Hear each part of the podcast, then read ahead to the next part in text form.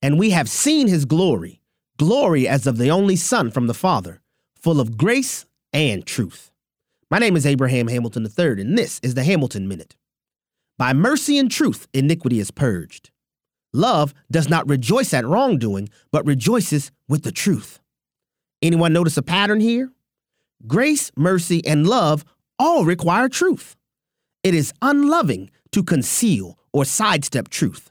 Often, people avoid truth and use love as a justification, when in reality, their truth aversion is a self preservation tactic. You cannot claim to love someone and simultaneously affirm them in a lie. The absence of truth nullifies the application of grace. Listen each weekday from 5 to 6 p.m. Central for the Hamilton Corner with Abraham Hamilton III, public policy analyst for the American Family Association.